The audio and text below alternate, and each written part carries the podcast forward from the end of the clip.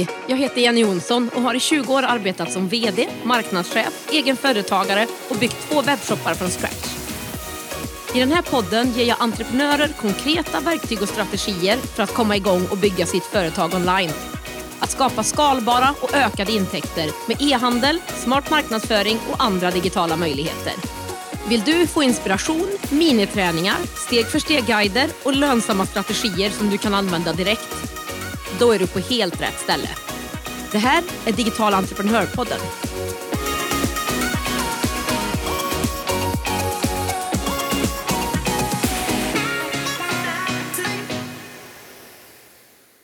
Hallå vänner! Det är Jenny här. Äntligen ett nytt avsnitt av Digital entreprenörpodden och jag är superglad för idag har jag en gäst med mig igen. Den här gången så pratar jag med influencern Johanna Berglund och hon är en riktig superwoman med många strängar på sin lyra. Förutom två större konton på Instagram, Snickarglädjen och Prästgården i Jala driver hon en webbshop, har föreläsningar och workshops, en digital kurs, men hon tar även fotouppdrag och bjuder in besök till sin prästgård. Ja, ni hör ju, det finns mycket att prata om, så vi kör igång. Hej och välkommen till Digital entreprenörpodden Johanna. Kul att du är här. Tack så jättemycket. Väldigt roligt att få vara med. Ja, men vad kul. Alltså, hur är allting med dig nu när det liksom är slut på mars och det börjar bli vår i luften? Det är väl härligt? Ja, det är verkligen nu en intensiv period börjar. Jag har ju haft det ganska lugnt ett tag, både liksom, ja men egentligen på alla fronter. Jag har inte haft butiken öppen, det har inte varit några odlingar och jag har ganska lugnt med samarbete. Men nu bara allting startar igång. Vi är som att vi har stått i startgroparna och bara kör på alla fronter. Um, och så lyckas man dessutom få corona på det här. Så eh, det har varit lite, ja, det är lite stressigt. Så att man måste lära sig hantera den där stressen som kommer. Åh nej, men du mår i alla fall bra nu eller hur är det med dig? Ja, alltså det är sista dagen i karantän idag så att eh, jag får väl, jag har haft, alltså det har varit, jag har inte varit så dålig ska jag säga. Så att eh, jag är tacksam för en lindrig variant. Men eh, nu är jag redo att köra igen. Ja men vad härligt. Då tänker jag så här att jag har ju gett dig ett litet intro innan vi börjar prata här. Men mm. eh, jag tycker att vi börjar med att få veta lite mer om dig. Så för de som inte vet vem Johanna Berglund eller Snickarglädjen är, kan du berätta? Ja, gud, var ska man börja? Eh, men Johanna Berglund heter jag, eh, 32 år gammal, fick jag sitta och räkna ut här innan. Eh, och jag är väl en mångsysslare, eh, skulle jag ändå säga att jag är. Jag jobbar med som influencer eh, under två konton just nu på Instagram. Jag har webbshop, jag tar fotouppdrag, jag, eh, jag föreläser och jag håller kurser och håller på att bygga upp en helt ny verksamhet också. Eh, men jag är mamma på det också, eh, till två pojkar och gift med ja, men många bollar i luften. Jag skulle ändå säga att jag är en, en kreatör på alla plan och väldigt, väldigt mycket energi. Kanske någon bokstavskombination på det också, men det tycker jag inte är så viktigt. Nej, det är absolut inte. Jag tror alla har någon liten bokstavskombination. Yeah. Och man hör ju liksom på din energi att du är en riktig superwoman och det, det gillar ju vi, jag och vi i den här podden kan jag säga. Så att, jättehärligt att ha dig här. Vad roligt. Jo, men jag tror att det är så. Alltså, man behöver ha mycket energi. Om man ska springa på många bollar så måste man ha liksom, det där drivet. Eh, och jag tror att det kanske är en av de bästa ingredienserna för att lyckas som entreprenör. Absolut. Och jag, mm. Eh, jag funderar på, har du alltid varit egenföretagare eller hur har din bakgrund sett ut? Nej, verkligen inte. Men jag har alltid drömt om att vara det. Så att jag alltid liksom haft det där i bakhuvudet. Men jag har, eh, ja men alltså när jag slutade skolan så har jag haft eh, jobb alltifrån, ja men mycket, mycket med serviceyrken. Jag har jobbat med, som med telefon, eh, tagit emot färdtjänst och sjukresor. Eh, och sen har jag jobbat med mode eh, och då som kundtjänst. Eh, och därefter så jobbar jag på innesälj med kök. Eh, och sen tog jag steget till egenföretagare för två och ett halvt år sedan. Så det var väl det bästa jag gjort i mitt liv tror jag. Ja, vad är det du gillar med att vara egen då? Ja, allt. Eh, nej men det är helt eh, fantastiskt att kunna styra sin egen tid. Jag får ibland så här nypa mig själv i armen att jag så här mitt på dagen kan gå ut och gå eller sätta mig ute min, på min veranda och ta en kaffe när jag känner för det och ingen annan styr min tid. Eh, och sen att man faktiskt jobbar för sig själv. Att jag känner att varenda liten krona jag samlar in eller varenda litet nätverk jag bygger upp och, och liksom, det är för mig själv. Det är för, för mig och inte för någon annan. Eh, så jag skulle nog ha väldigt svårt att vara anställd igen, säger jag nu. Eh, Så att jag, jag ser det liksom som ett privilegium och otroligt tacksam för att vara egenföretagare. Ja, jag håller med dig till tusen procent. Det är, mm. det är fantastiskt och verkligen det här med att kunna styra sin egen tid. Ja, det är fantastiskt. Verkligen. Men om vi går liksom till snickarglädjen då, vilket fantastiskt namn till att börja med. Hur började allting med det? Ja, det har jag funderat på många gånger också. Nej, men vi, vi köpte ju det här huset då som liksom hela snickarglädjen är uppbyggt kring för ja, 2010. Eh, och vi har hållit på och renoverat och ja, men jag har alltid tyckt att det var himla kul och inspirerats av andra konton. Eh, och då var ju stora konton på den tiden när jag började följa för, på, liksom på Instagram, då hade de kanske 2-3 tusen följare och det var jättemycket eh, i liksom svenska mått mätta. Eh, men så kände jag att eh, 2015 att nej men jag vill också ha ett konto där jag kan inspirera andra. Och då hade jag ju innan dess testat att blogga i omgångar och kanske inte lyckats Eh, alls. eh, så att, eh, nej men jag bestämde mig för att köra liksom. Nu, nu kör jag all in från början. Eh, och jag kollade runt vad alla andra gjorde för att lyckas på Instagram, hur de eh, hashtags eller hur de, liksom, hur de vinklade sina, sina inlägg, vad ville folk se. Så jag gjorde liksom en ganska tydlig plan innan hur jag skulle jobba eh, och började fota. Och just namnet Snickarglädjen kommer ifrån konsolerna på vårt hus som jag stod och såg ut för hand och designade och så kände jag så här, ja men det här heter Snickarglädje, ja mitt konto får heta Snickarglädjen. För det var liksom de första bilderna jag la upp. Sen kan jag väl i efterhand känna att eh, nej men alltså jag hade väl kanske velat heta något annat. Men eh, det, det, det funkar och det kommer följa med mig även om liksom i framtiden. För jag tänker att snickarglädje kan ha flera betydelser. Eh, det behöver inte bara vara konsoler utan det kan vara att älskar att bygga, liksom glädjen i att snickra och det finner jag och min man mer och mer glädje i. Ehm, så det är väl så det började och jag ökade väldigt fort på Instagram. Så på åtta månader hade jag 10 000 följare eh, när jag började. Tack vare att jag liksom, ja, men, dels hade gjort min strategi och faktiskt pratade med andra hur de gjorde, om det var någon som ville hjälpa mig och tipsa mig och ja, så, så det var väl så allting började.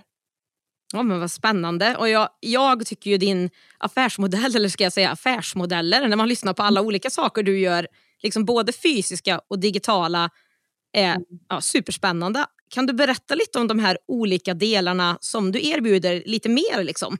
Absolut. Eh, nej men jag, jag har väl känt mig ganska spretig i omgångar och tagit hjälp av företag som ska hjälpa mig att göra en tydlig affärsmodell och inser att jag är så spretig så att jag kan liksom inte säga att jag har en affärsmodell utan jag har flera stycken.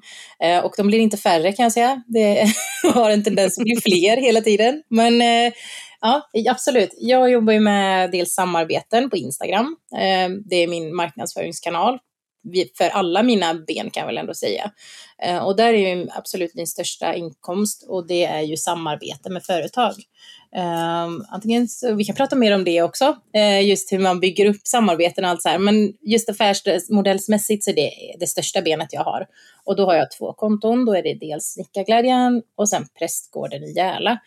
Uh, sen hade jag även ett konto till som heter Snickarglädjens trädgård, men den har jag försökt att släta ut lite för jag, jag hinner inte helt enkelt, tyvärr.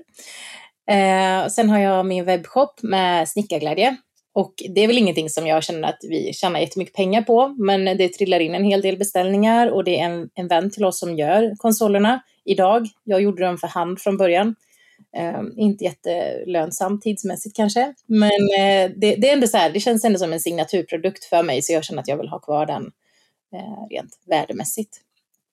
Eh, och sen tar jag en hel del fotouppdrag. Jag säljer bilder till företag och då är det ju främst produktbilder liksom, som i miljö, eh, som min egen miljö.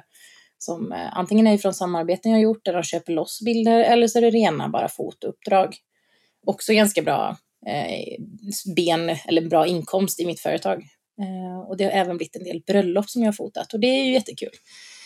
Eh, sen har jag ju hållit mycket föreläsningar tidigare, innan corona. Eh, jag har hållit workshop här hemma i, min, i mitt vardagsrum eh, och hela tiden fått frågan om jag inte kan göra någonting med det så att andra liksom kan få, få höra på vad jag, vad jag har att säga, eh, som bor långt bort, för jag har ju följare i hela Sverige. Eh, så att i år, i januari, äntligen så gjorde jag min Instagramkurs. Eh, en, den är väl tre och en halv timme lång om man lyssnar i sträck på den eh, som jag liksom bjuder på på allting som jag har använt för att lyckas med min Instagram. Så jag, jag outar liksom alla mina tips eh, för hur man kan lyckas med sitt Instagramkonto. Och det som jag säger, det finns säkert lika många som eh, jobbar med Instagram som skulle kunna göra en liknande kurs. Men det här är liksom mina steg, hur jag har lyckats.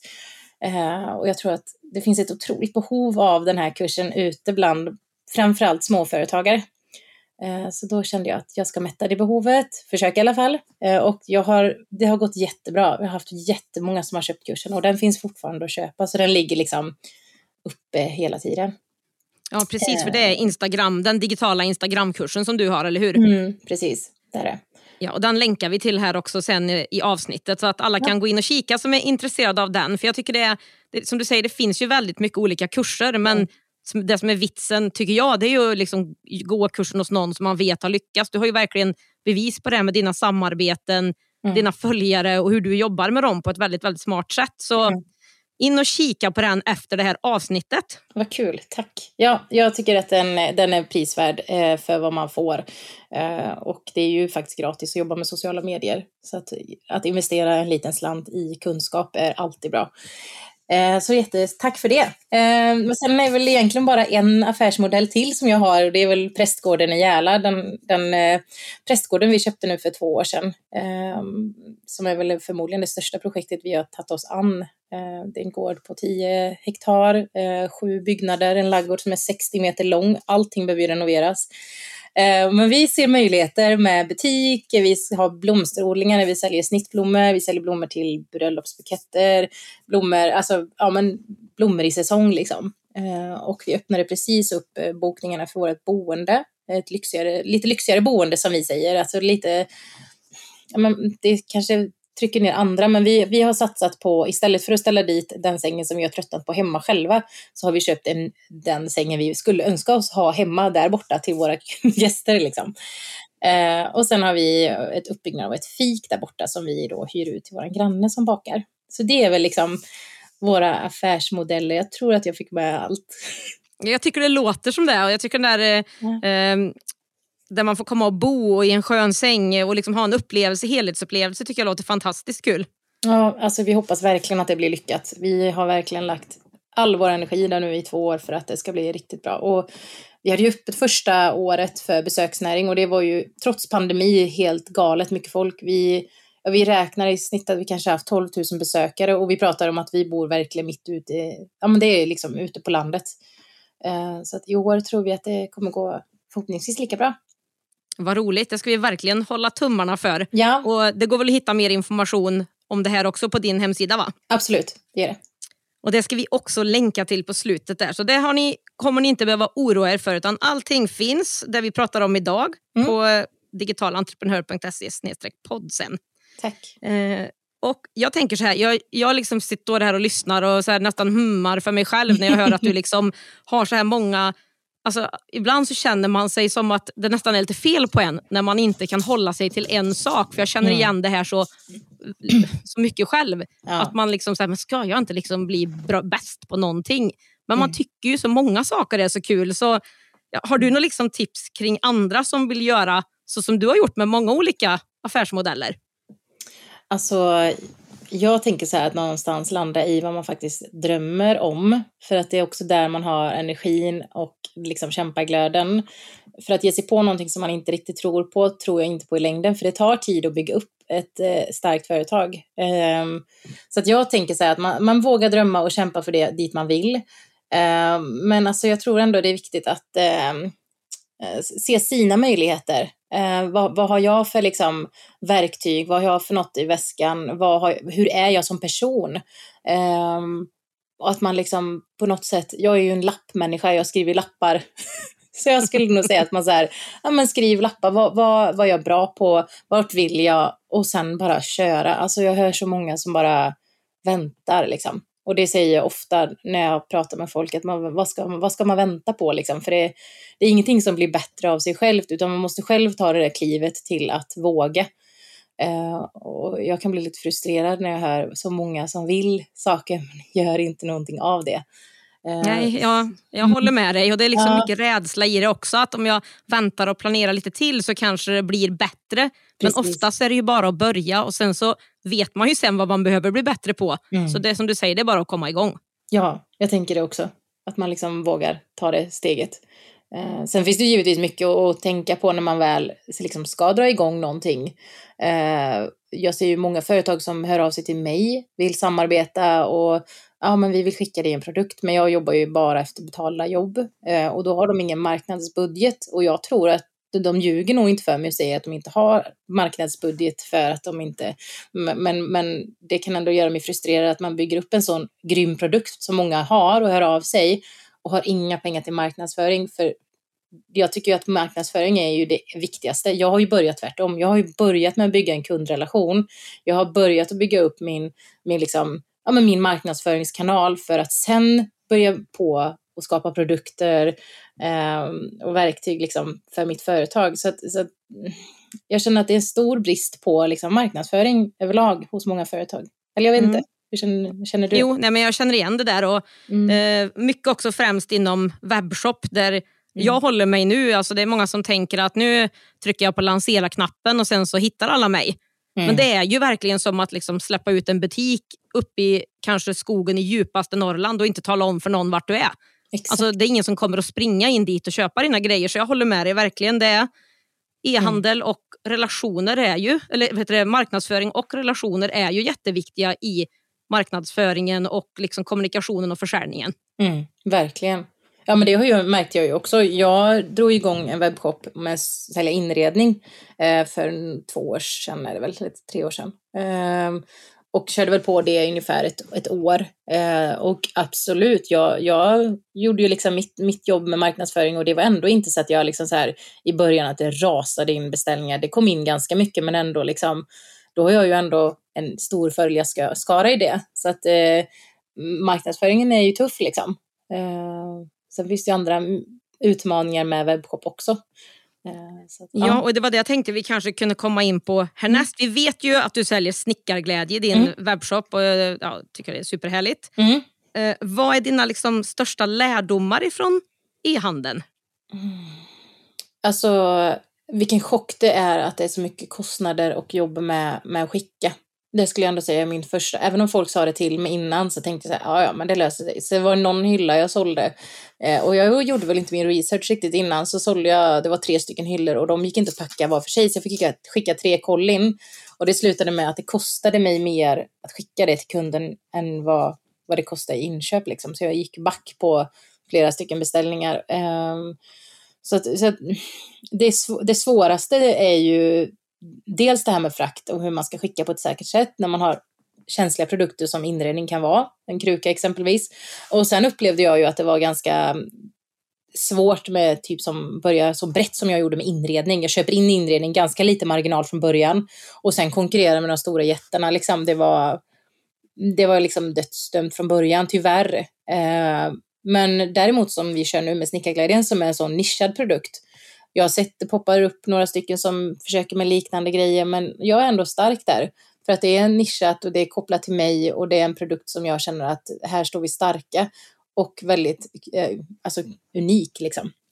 Ja, och Så där att- tror du sätter fingrarna på en sak liksom, som du kanske inte gjorde riktigt rätt första gången men som du Mm. gjorde rätt andra gången. Det här med att liksom visa vem man är och nischa sig och gå liksom djupare istället för att gå brett. Mm. Det är det jag tror att du verkligen lyckas med i det här fallet. För att som du säger konkurrera med de stora drakarna, Mm. det går ju inte som liten. Eh, Nej, det gör inte det. Nej, Nej Eh, det, det gör det inte. Och, så jag, jag har backat, backade tillbaka där. Eh, och det är många som hör av sig nu när de ser att vi har fysisk butik i Prästgården. Ja, men kan du inte skicka? Så då har vi liksom börjat backa åt andra hållet nu då. Nu, nu har vi en efterfrågan. Så nu en gång om året när vi liksom stänger butiken så säljer vi, inte till rabatterat pris, utan då kör vi ut på Insta-stories. Det här säljer vi och så tar vi emot beställningarna direkt därigenom och så skickar vi i två dagar. Um, och vi märker att det, jag har liksom dragit in mer beställningar på det än vad jag har gjort på att faktiskt ha en fysisk, um, eller alltså har en webbshop uh, som jag har jobbat jättemycket med. Så att jag märker att det är liksom bättre att bygga åt andra hållet först och se liksom, vad vill mina följare se, vad vill de ha, vad vill de köpa Och sen, nu så vet jag ju vad som säljer, så att nu skulle jag ju ändå kunna göra en webbshop igen och tro att den går bättre. Men jag tror fortfarande att det är svårt att vara så bred som med, med inredning. Man behöver nog ha en egen produkt, tror jag. Um, Ja, men det är jättebra, mm. jättebra lärdomar. Jag tror att det verkligen uppskattas av de som lyssnar. För Du, du sätter mm. fingret på så många olika saker här och det behövs ju inte mer än en produkt egentligen för att bli riktigt, riktigt lönsam eller mm. lyckad. Men det måste vara rätt produkt till rätt målgrupp och man måste liksom ha gått in lite försiktigt på marknaden, testat av, se vad som funkar. Mm. Ja, eh, exakt. Sen, sen tänker jag på det här som du pratar om med frakten också. Det där är ju en sak som många e-handlare, inklusive mig själv, första gången jag startade e-handel, mm. ja, men gick på pumpen också. Det är ju jättesvårt och det är väldigt lätt att stirra sig blind på vad priset för produkten är. Men mm. inte resten runt om. Bara kartongen kanske är tre kronor till och mm. lite papper runt och sen så är det frakten på, om man har tur, 30 kronor eller så kan det vara riktigt otur så är det 150 kronor. Mm. Så det behöver man nog verkligen ha med i början där.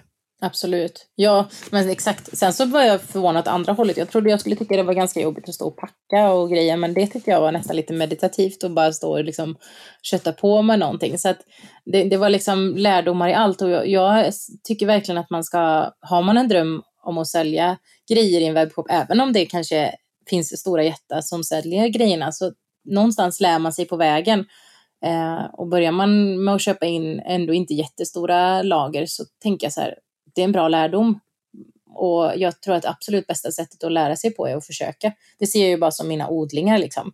Eh, att jag har inte läst någon kurs eller liksom hur man ska odla blommor, men, men jag lyckas ändå för att jag har liksom lärt mig längs vägen hur man ska göra. Eh, så att eh, utefter mina förutsättningar, vad jag, vad jag är duktig på. Så att jag tror ändå att det är positivt att försöka liksom. Mm, absolut, mm. Jag, jag håller med dig. Mm. Det, det, är bara att testa och jag tänker, har du något mer tips till de som vill starta e-handel än det vi har pratat om nu? Alltså e-handel i form av fysiska produkter eller tänker du med digitala produkter? Nej, det kan vara både och. Mm, för just fysiska produkter, det, det är jag själv gått bet så att jag känner väl lite att det är jag tycker det är svårt. Jag tycker att man ska, om man har en bra grej så tycker jag absolut att man ska testa liksom. Um, men jag tror ju väldigt mycket på digitala produkter. Um, jag tror ju det här med digitalkurser kommer bara, det har ju redan nu börjat att skjuta höjder, man ser kurser om allt. Och har man en kurs, även om den kursen redan finns, liknande, så kommer den inte finnas en chans att om du inte kopierar den rakt av från någon annan så kommer den vara ändå unik för dig och du kommer nå ut till andra personer som den personen kanske inte gjorde med just din kurs. Eh, och det finns, det är många människor i Sverige som är i behov av olika typer av information. Eh, så att eh, just det här digitala produkter tror jag ju stenhårt på. Eh, jag planerar själv fler kurser eh, som jag ska släppa, tänker jag, eh, för att jag tycker det är så himla roligt. Att jag ser, ja, vad spännande mm. att du berättar, för det var precis det jag tänkte. Det, uh. du, du ser säkert själv fler sådana framåt också. Absolut.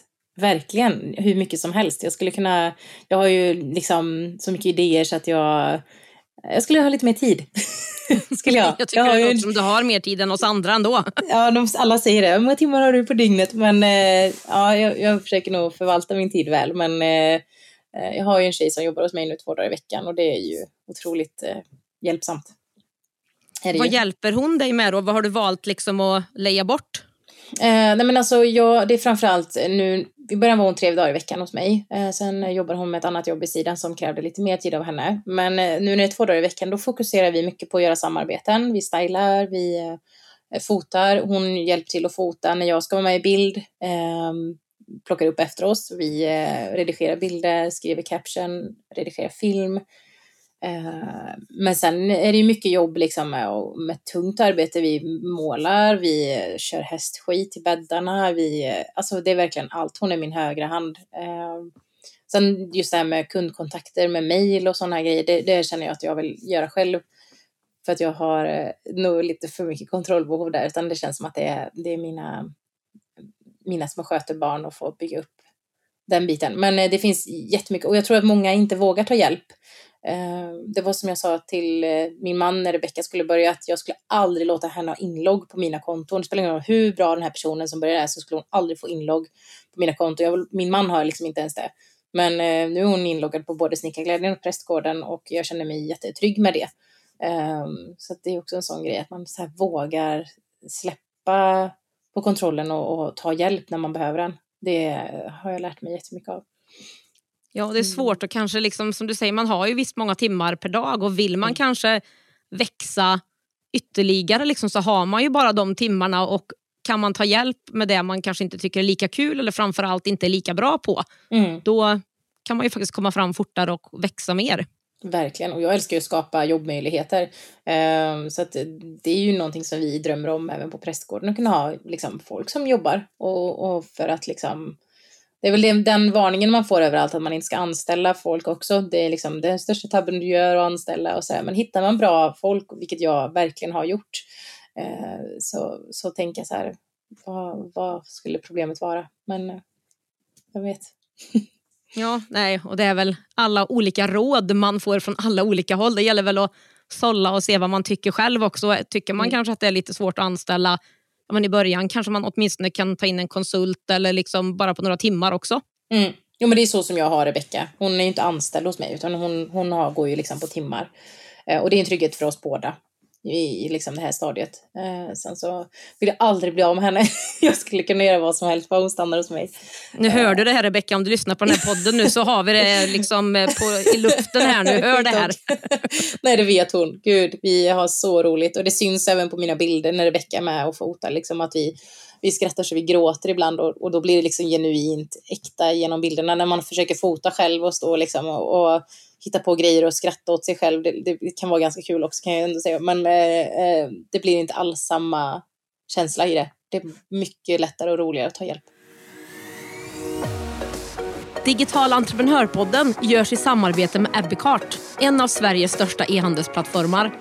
Ebbecart vill ge alla möjlighet att starta och driva en grym webbshop och är den plattform jag själv använder och rekommenderar för dig som vill starta din e-handelsresa. På ebbicart.se kan du testa, bygga och till och med börja sälja i din e-handel under 30 dagar innan det kostar en enda krona. Kom igång direkt på ebbicart.se.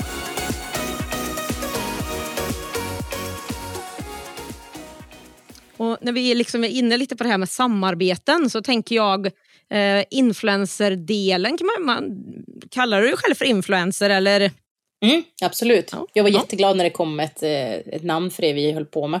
Eh, det var innan ja. så här, ja men vad jobbar du med? Ehm, ja men jag är fotograf, kreatör, stylist, eh, ekonom, skribent.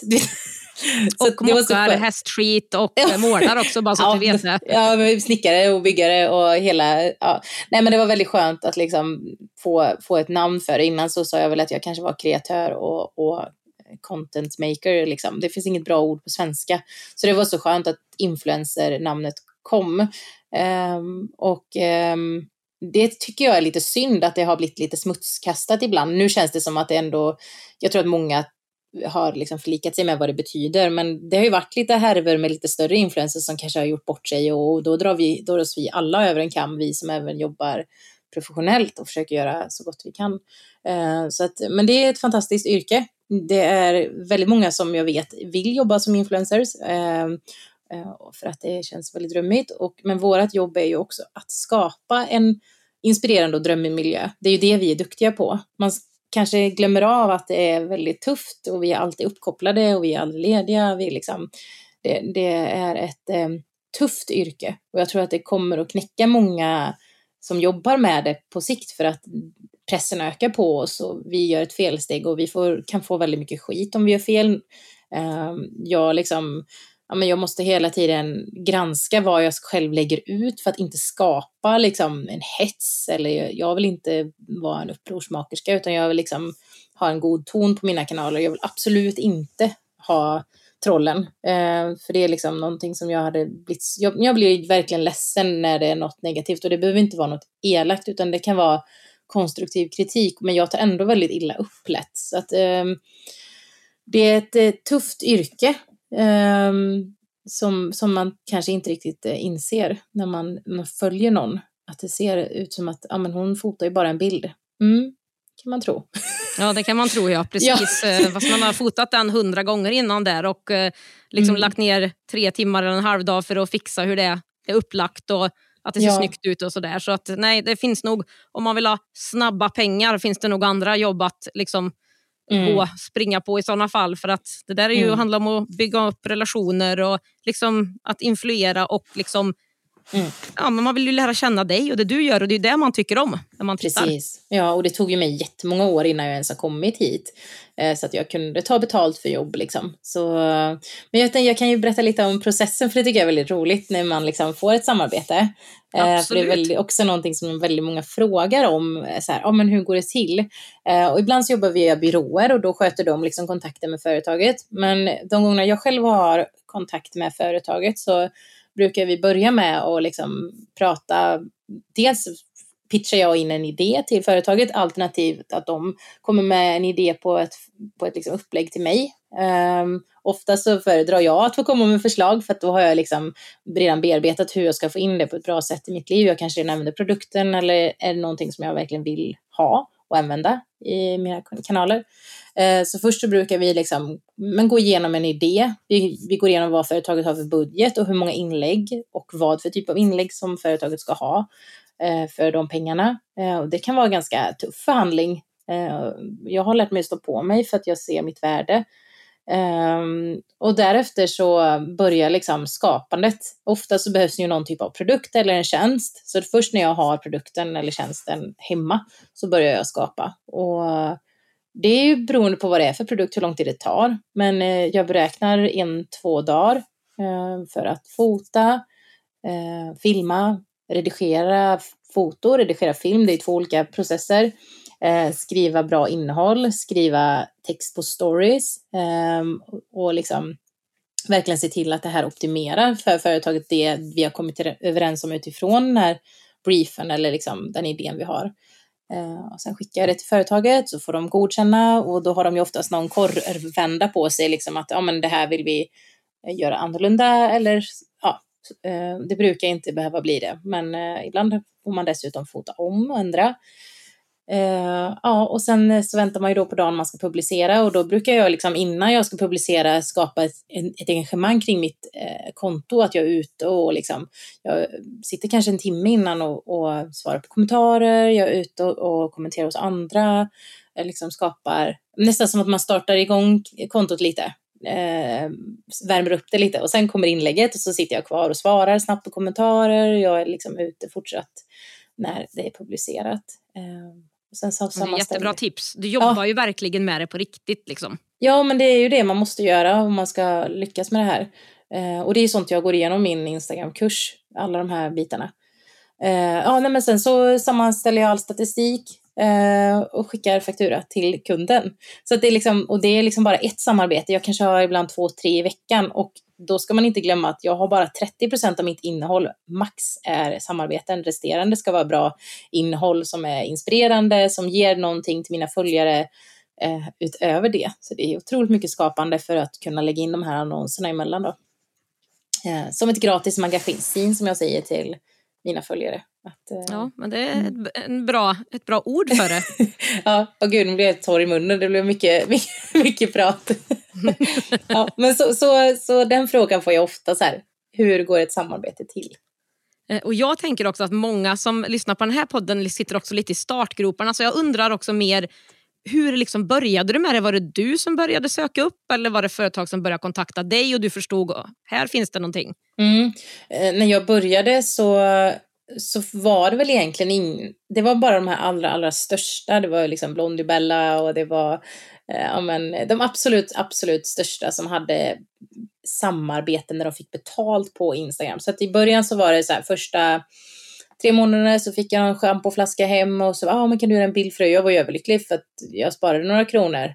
Uh, så att, uh, och och den, den processen lärde jag mig inte för att jag inte visste. Det fanns ingen annan jag kunde prata med. Jag visste inte att man kunde ta betalt. Eh, men min man sa det att nej, nu, det här känns inte rätt. Eh, vi pratade lite med Skatteverket. De hade inga tydliga restriktioner, liksom rekommendationer hur man skulle gå tillväga mer än att jag måste förmånsbeskatta för alla grejer jag tar emot. Och började räkna på det. Att jag går ju liksom back på att jobba med företag som inte betalar mig. Um, så då började jag skicka ut att jag vill ha betalt. Och jag upplevde att ju mer jag tog, mer, ju mer jag tog betalt, ju proffsigare blev det. ju liksom större chans var det att företagen ville jobba med mig. Så när jag började med några tusenlappar så var det så här, nej vi, vi hoppade. Men när jag hoppade upp några tusenlappar till, då helt plötsligt så såg de mig på ett professionellt sätt. Uh, ja. Mm. Så man behöver inte vara rädd för att ta betalt. Man, får ju liksom, man ska ju kunna leverera ett bra innehåll också. Det är ju det folk mm. runt om ser. Verkligen. Så att eh, ja, nej men det, det, jag har ju fått växa in med branschen. De som börjar idag och tar jobb, de vet ju redan från början tänker jag på ett helt annat sätt än vad jag gjorde, att man inte jobbar gratis med samarbeten. För det pratas ganska mycket om det i, eh, i liksom grupper och där vi kommunicerar med varandra. Så att, eh, det finns väl några som gör gratis samarbeten, vilket tyvärr förstör branschen otroligt mycket och många som tar alldeles för lite betalt, vilket också förstör branschen. Eh, för influencerbranschen är en kvinnodominerad bransch där vi liksom, vi kvinnor måste lära oss att äga en bransch. Vi måste liksom ja, men, stå upp för oss själva. För rätt som det så kommer det en, en vd eller en marknadschef som ibland kanske en man som säger så här, men du lilla gumman, du får ju den här produkten av oss. Och då ska vi inte sitta där och mjäka med. Då blir jag så här, nej, vet du vad, nu, det är faktiskt så att du köper min tjänst och här är mitt pris. Vill du inte ha det så tack och hej liksom. Uh, vi måste, liksom, jag tror vi kvinnor behöver få lite mer skinn på näsan när det kommer till att tro på oss själva. Absolut, det kan vi mm. definitivt göra och det är ju ingen som vill liksom jobba gratis. Då kan man ju hellre ha fritid eller vara ledig eller gå ut och träna eller göra något annat kul istället. Exakt. Mm. Verkligen. Ja, men vad det... bra, vad mycket tips samlat på en gång. Jag känner så här bara, oh, härligt. ja, kul. Jag skulle vilja gå vidare lite grann mer i marknadsföringen. Och du mm. har ju ett stort Instagramkonto som du har byggt liksom och lagt din kärlek och jobb i och ett mycket liksom engagerat community som följer dig. Mm. Eh, hur har du liksom jobbat med att bygga den här liksom stora och aktiva mängden följare? Nej men alltså det har ju varit väldigt många olika. Jag har ju liksom testat mig fram hur jag liksom ska öka och det är först efter att jag har bestämt mig för att jag inte vill öka mer som jag har ökat mer. det känns helt ologiskt men det är väl faktiskt ett av mina absolut bästa tips som jag ger i min kurs. Där liksom så här, när du börjar ta hand om de följande du har istället för att jaga efter andra det är då du börjar få en, liksom, en tillväxt på nya följare. Uh, för att det är ju som om du Jenny, om du skulle börja, om du skulle få tips ifrån din syster Linda, eh, att så här, gå in och följ Johanna, Eh, hon är bra på det här och så kanske ni pratar i, om mig i två minuter varför du ska följa mig. Eh, och då, när du följer mig så har du redan en relation till mig. Eh, då känner du redan att Johanna har, eller nej, din syster Linda har redan pratat gott om mig. Så att vi har liksom redan en relation och den, den tillväxten är ju den absolut bästa. För då känner du ju redan att du så här, ja men då integrerar du med mig. Då kanske du känner att du kan skicka ett meddelande till mig, vilket jag tycker är jättekul. Eller kommentera på mina bilder eller gilla mina bilder. Så att det är först därefter, så när den här kedjereaktionen eh, IRL i verkligheten liksom har eh, gjort att mitt konto har växt på ett bättre sätt. Eh, istället för att hålla på och tipsa om varandra. Ibland tipsar jag andra konton, det är att man tipsar varandra, följ den här, följ den här. Men jag, jag, tror också att det kan vara lite bakläxa på den för att jag följer ju de jag följer för att jag vill se deras innehåll och inte andras innehåll. Um, så det kan vara bra att tipsa om varandra men kanske på en lagom nivå liksom. Ehm, ja. Så. Men, men det är en fantastisk marknadsföringskanal. Jag, jag tycker ju att det, det är tack vare Instagram som jag har lyckats med allt jag har gjort. Ehm, och tack vare mina följare som är så otroligt fina. Jag har verkligen, jag tror, nu är jag nästan tårögd bara säger det, men jag har verkligen de finaste följarna i hela Sverige. Jag får ingen, ingen skit alls. De, är, de, de stöttar när jag skriver att något är jobbigt, de stöttar och de, de finns där. Och jag försöker finnas där för dem så gott jag kan också svara. Och liksom. Eh, men det gör ju att vi har en relation. De följarna som vill ha en relation med mig, som skriver till mig och som pratar med mig, de ger ju en relation till också. Så vi, en del känner ju jag att jag känner liksom. Så när jag träffar dem när de kommer till prästgården bara, åh men det är du liksom. alltså det blir, det blir så fint. Uh, sen kan jag givetvis inte ha, är det 120 000 följare nu på alla mina konton. Jag kan liksom inte känna alla, men jag är väldigt glad för de relationerna det har skapat. Så, mm. Ja, och det är ju relationer det handlar om oavsett om det är in real life eller om det är mm. digitalt. Mm. Det är liksom det som är grunden i marknadsföringen och försäljningen. Precis. Och jag tror att vi har lärt oss nu, speciellt i de här tiderna med corona, att eh, sudda ut lite gränsen mellan att man känner varandra digitalt och i verkligheten. Att man liksom så här, ja men vi har pratat mycket, vi har skrivit mycket med varandra, eh, men det gör också att man faktiskt känner varandra när man väl träffas på ett annat sätt än vad vi gjorde förr tror jag. Vi har lärt oss kommunicera mer eh, så som vi skulle prata i verkligheten. Så det, mm. Nej men alltså verkligen en helt eh, fantastisk möjlighet att få lära känna många människor. Eh, mm. Ja, nej, det, men det hörs ju att du bryr dig och brinner för dina följare och det märks ju också i engagemang och så tycker mm. jag bara när man är en av följarna och står utifrån och tittar också. Så det, det är hatten av där. Vad kul, tack. Det är eh, kämpigt. Jag men, några... Mm, mm. Ja, fortsätt du. Nej, men det, det är klart att det är kämpigt att svara på alla jämt, men man försöker. Mm. Jag, ja, jag förstår det. ja. Eh, jag tänker, hur arbetar du eller tänker du på något speciellt sätt när du marknadsför dig själv och dina liksom, olika affärsben som webbshoppen till exempel mot när du gör ett samarbete? Nej, men jag försöker nog ändå vara mig själv, samma Johanna, genom alla delar. Eh, så att jag har nog ingen uttänkt strategi för det, utan när jag visar en produkt för ett samarbete så är det en produkt som jag tror på lika mycket som jag tror på mina egna produkter som jag säljer. Um, så det, tro, det tror jag inte jag gör. Sen givetvis de inläggen som blir både mina egna säljinlägg och de som är samarbete med företag, säljare. För att jag säljer ju en grej i de inläggen eh, gentemot mina andra inlägg där jag skapar. Men jag försöker verkligen knyta ihop att, att man känner att när jag lägger ut ett samarbete eller visar en produkt att det här, är ju det, här, det här har Johanna lagt tid på, det här är ett väldigt fint inlägg, även om det står i samarbete med eller reklam för, så är det ju ändå Johanna som har skapat det hemma hos sig. Så jag vill att mina följare ska känna att det är lika inspirerande med ett samarbete som det är med, med ett contentinlägg om man säger liksom. Uh, så, att, så att det är jätteviktigt för mig att man liksom det är viktigt att veta att det är reklam. Alltså man ska veta att jag säljer någonting, det här är reklam.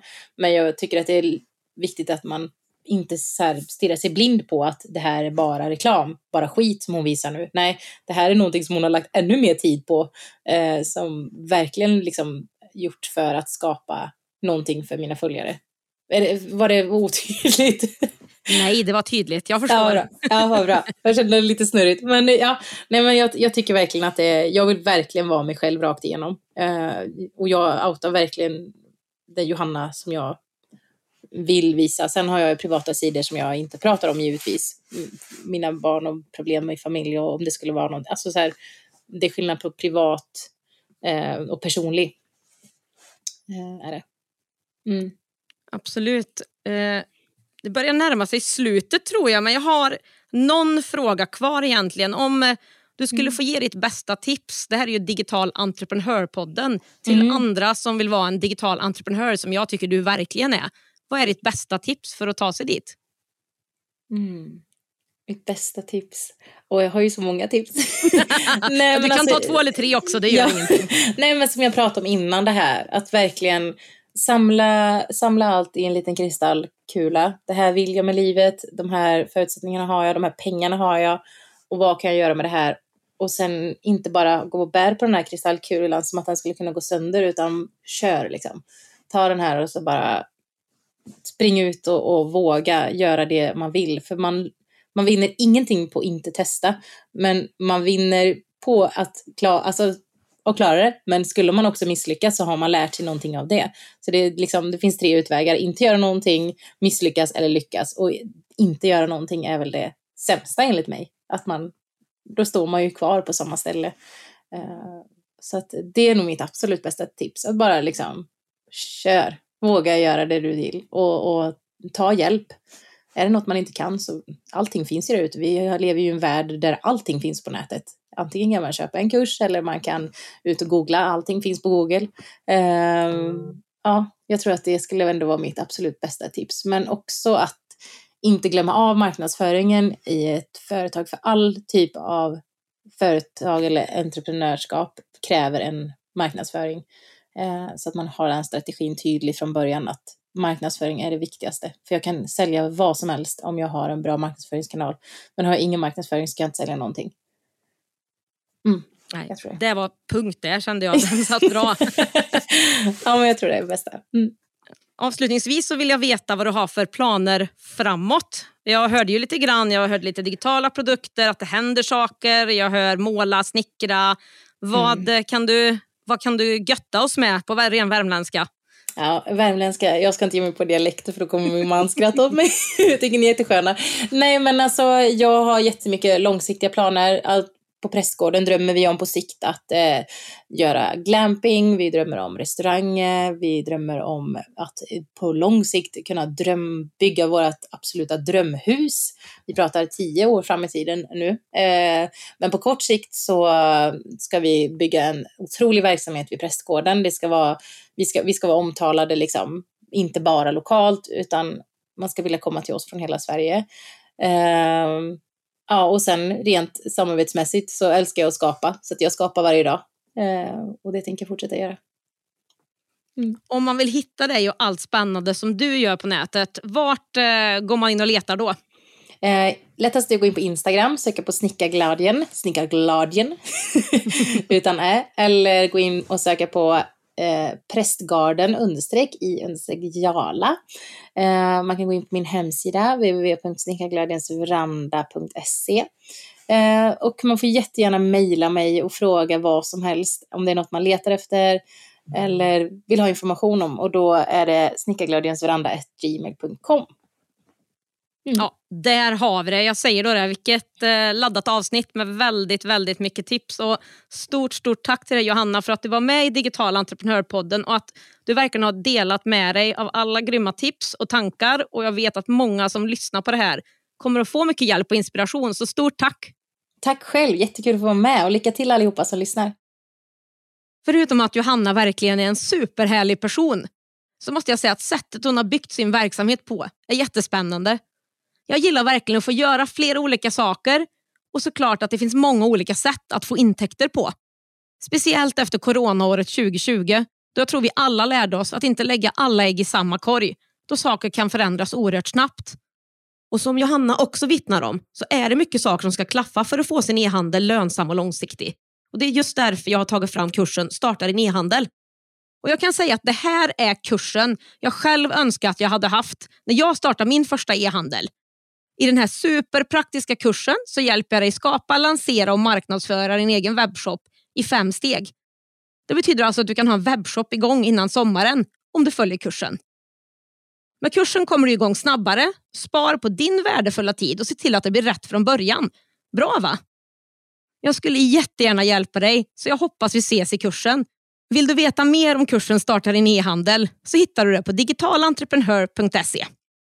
Okej, en sammanfattning av det vi har pratat om idag. Länkar till Johanna och Snickarglädjen och länk till min samarbetspartner e-handelsplattformen Abicart hittar du på digitalentreprenör.se podd. Där hittar du också en länk till mina sociala medier där vi kan se så du kan ställa frågor till mig mellan poddavsnitten. Digital entreprenörpodden släpps varannan torsdag och i nästa avsnitt så kommer jag att prata om saker du behöver ha koll på när du ska starta en lönsam webbshop. Vi hörs då!